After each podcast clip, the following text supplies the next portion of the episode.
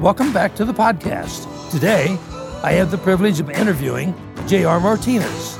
J.R. is an Army veteran, burn survivor, actor, motivational speaker, New York Times best-selling author, and the season 13 winner of Dancing with the Stars. While on deployment to Iraq, JR's Humvee hit a roadside bomb and he was trapped in the vehicle.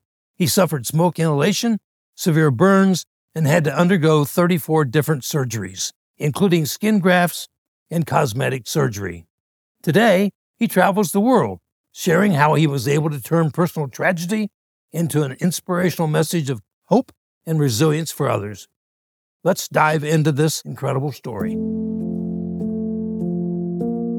I read with interest about your mother being a illegal immigrant, if you would, the frustrations she went through, but she did more or less center her life over you. And she sacrificed a lot.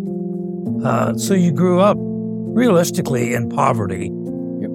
Tell me what it was like to grow up that way. Well, I, I, appreciate your willingness to actually address the story of my mother because in order to appreciate JR's journey and JR's story, you have to go back to my mother and her journey, whether you agree or disagree about the way that she became a United States citizen. Um, there's a lot of conversation about that, as you know. But yes, my mother came here as an undocumented immigrant from El Salvador, um, uh, essentially leaving a lot of the f- challenges and dangers that she was exposed to in El Salvador and looking for a better opportunity and got here, met my father, you know, um, had me. Unfortunately, my father wasn't, you know, in the best position in life to actually be present.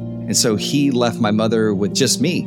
And um, she had to figure it out on her own. And listen, there's a lot of incredible things that I took away from being raised by my mother, just seeing the way that she persevered through a lot, the way that she found ways to just smile despite adversity and challenges and struggles that she was experiencing. At the same time, I mean, as a kid, and any psychologist, counselor, anybody will tell you that it's not healthy for a child to frequently move around so much. It's important for a child to have stability, to have structure, to have consistency or routine, per se.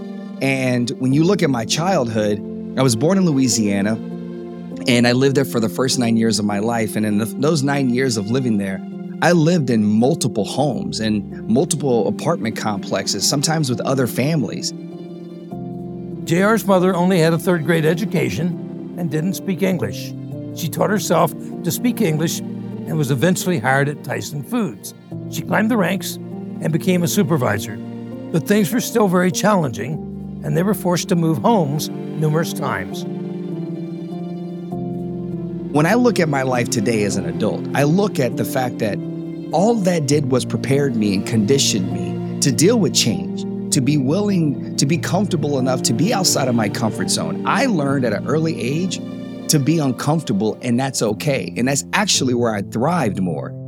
And so I learned a lot of incredible things just from watching and witnessing my mother just try to survive and be the best mother she could be with what she had.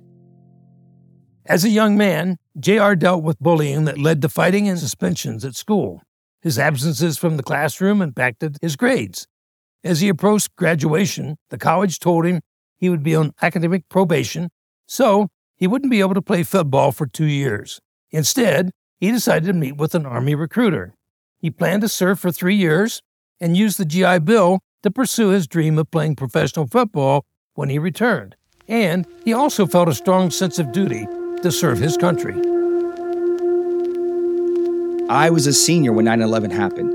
I saw 9 11 happen on TV, like so many Americans and so many people around the world. And I had a little bit of a different perspective about the United States of America than a lot of my peers at the time. You know, I went back to El Salvador as a kid many times over and over and over to visit my family and to see what my mother came from. Listen, it put things in perspective for me.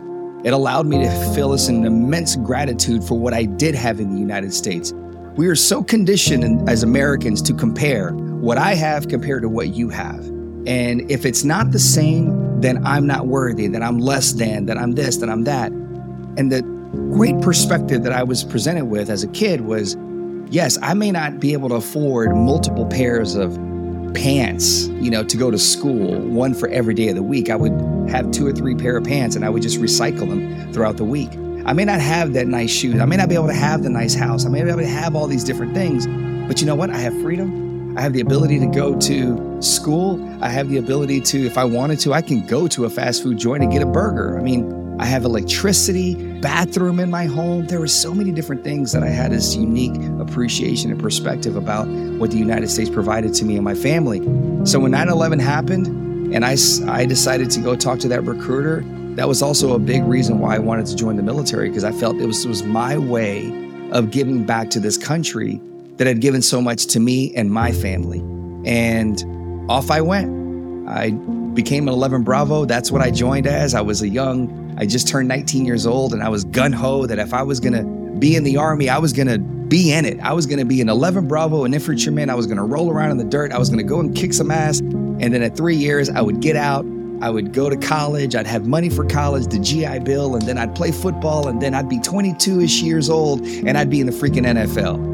I was still focused on this freaking dream of being a professional football player. But again, I think it is important, as naive as it was, for me to have that because it gave me something to hold on to and something to strive forward to.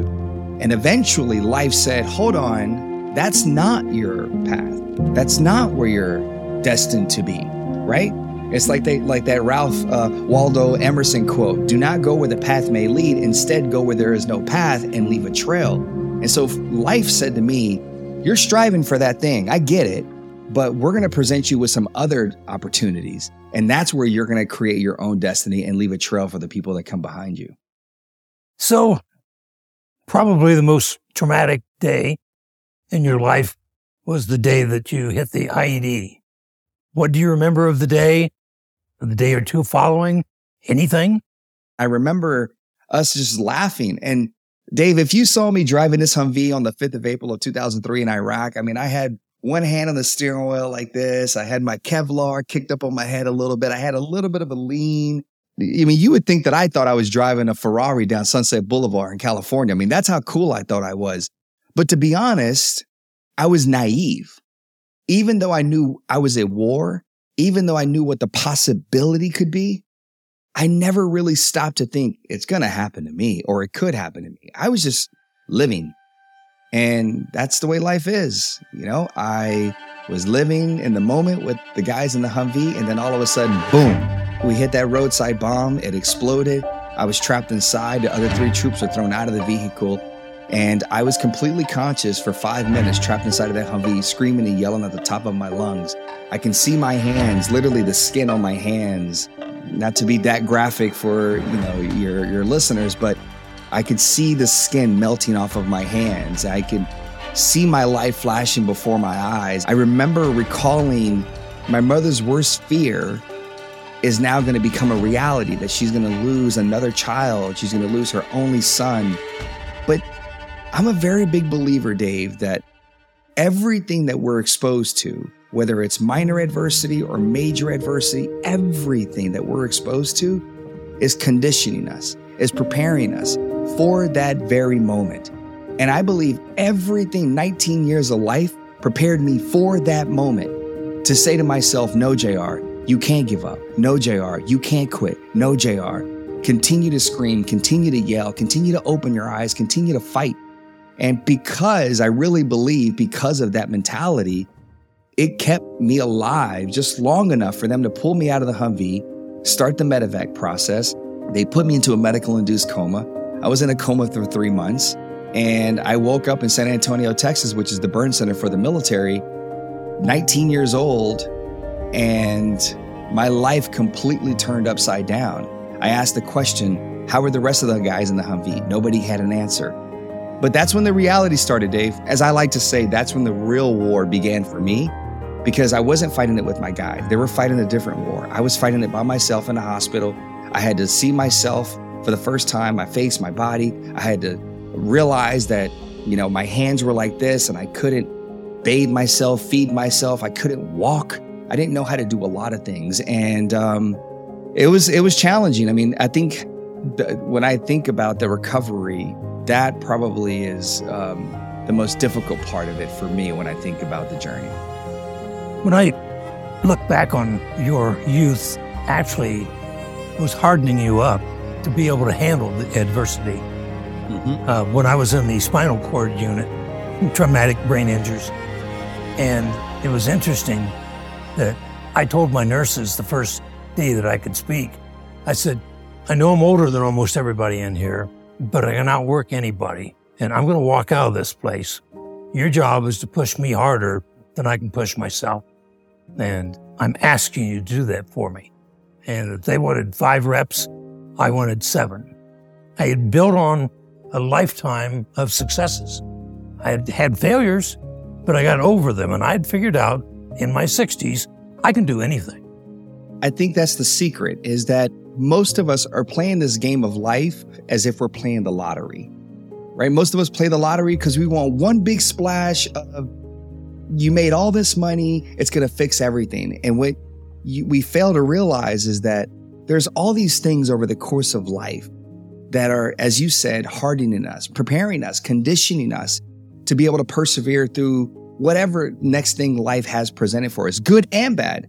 Now, I don't want people to have this misconception that, oh, everything I'm going through is preparing me for the next bad thing to happen that I'm going to be able to persevere. No, it's conditioning and preparing you for the next amazing opportunity as well that presents itself and you're ready for it because you've taken and understood that there's lessons in everything that we're exposed to. So you talking about a lifetime of successes and victories. Well, that's the very thing that got me through my recovery process. And still to this day, I focus on the small victories, the victories that a lot of people may overlook and say those aren't relevant. That's not important.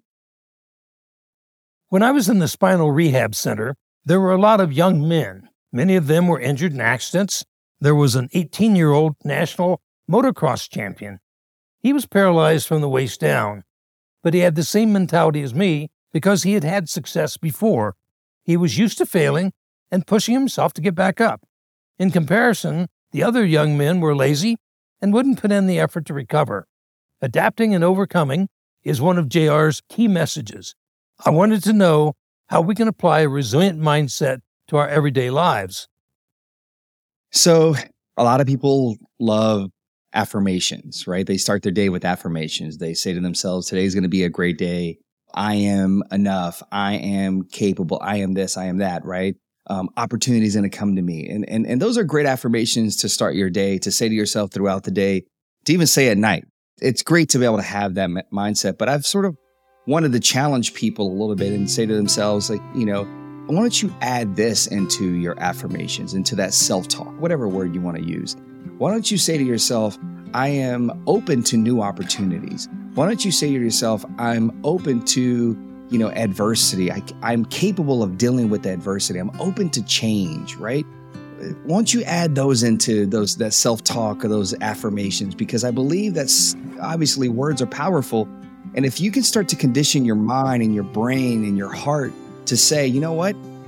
Life right now in this moment is presenting me with change. Life right now is presenting me with adversity. But you know, I already talked to myself. I already told myself I can do this. I've already told myself that's where the magic lies. That's where the opportunity exists. That if I just lean into that a little bit more.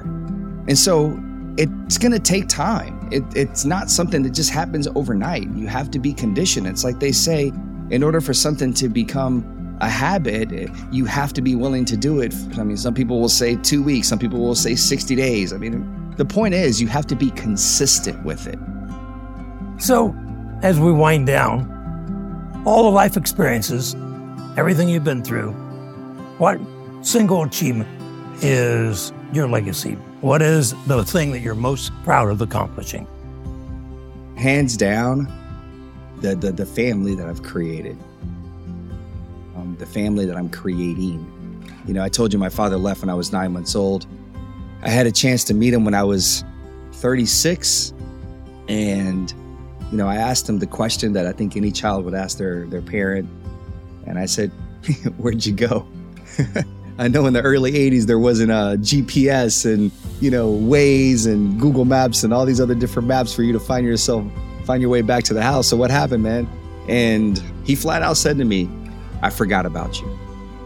I mean, at that time, I only had one kid, and I'm like thinking of my daughter. I'm like, there's no way that I could just forget about her. I can't help but be proud of the father that I turned myself into, that I'm s- still becoming.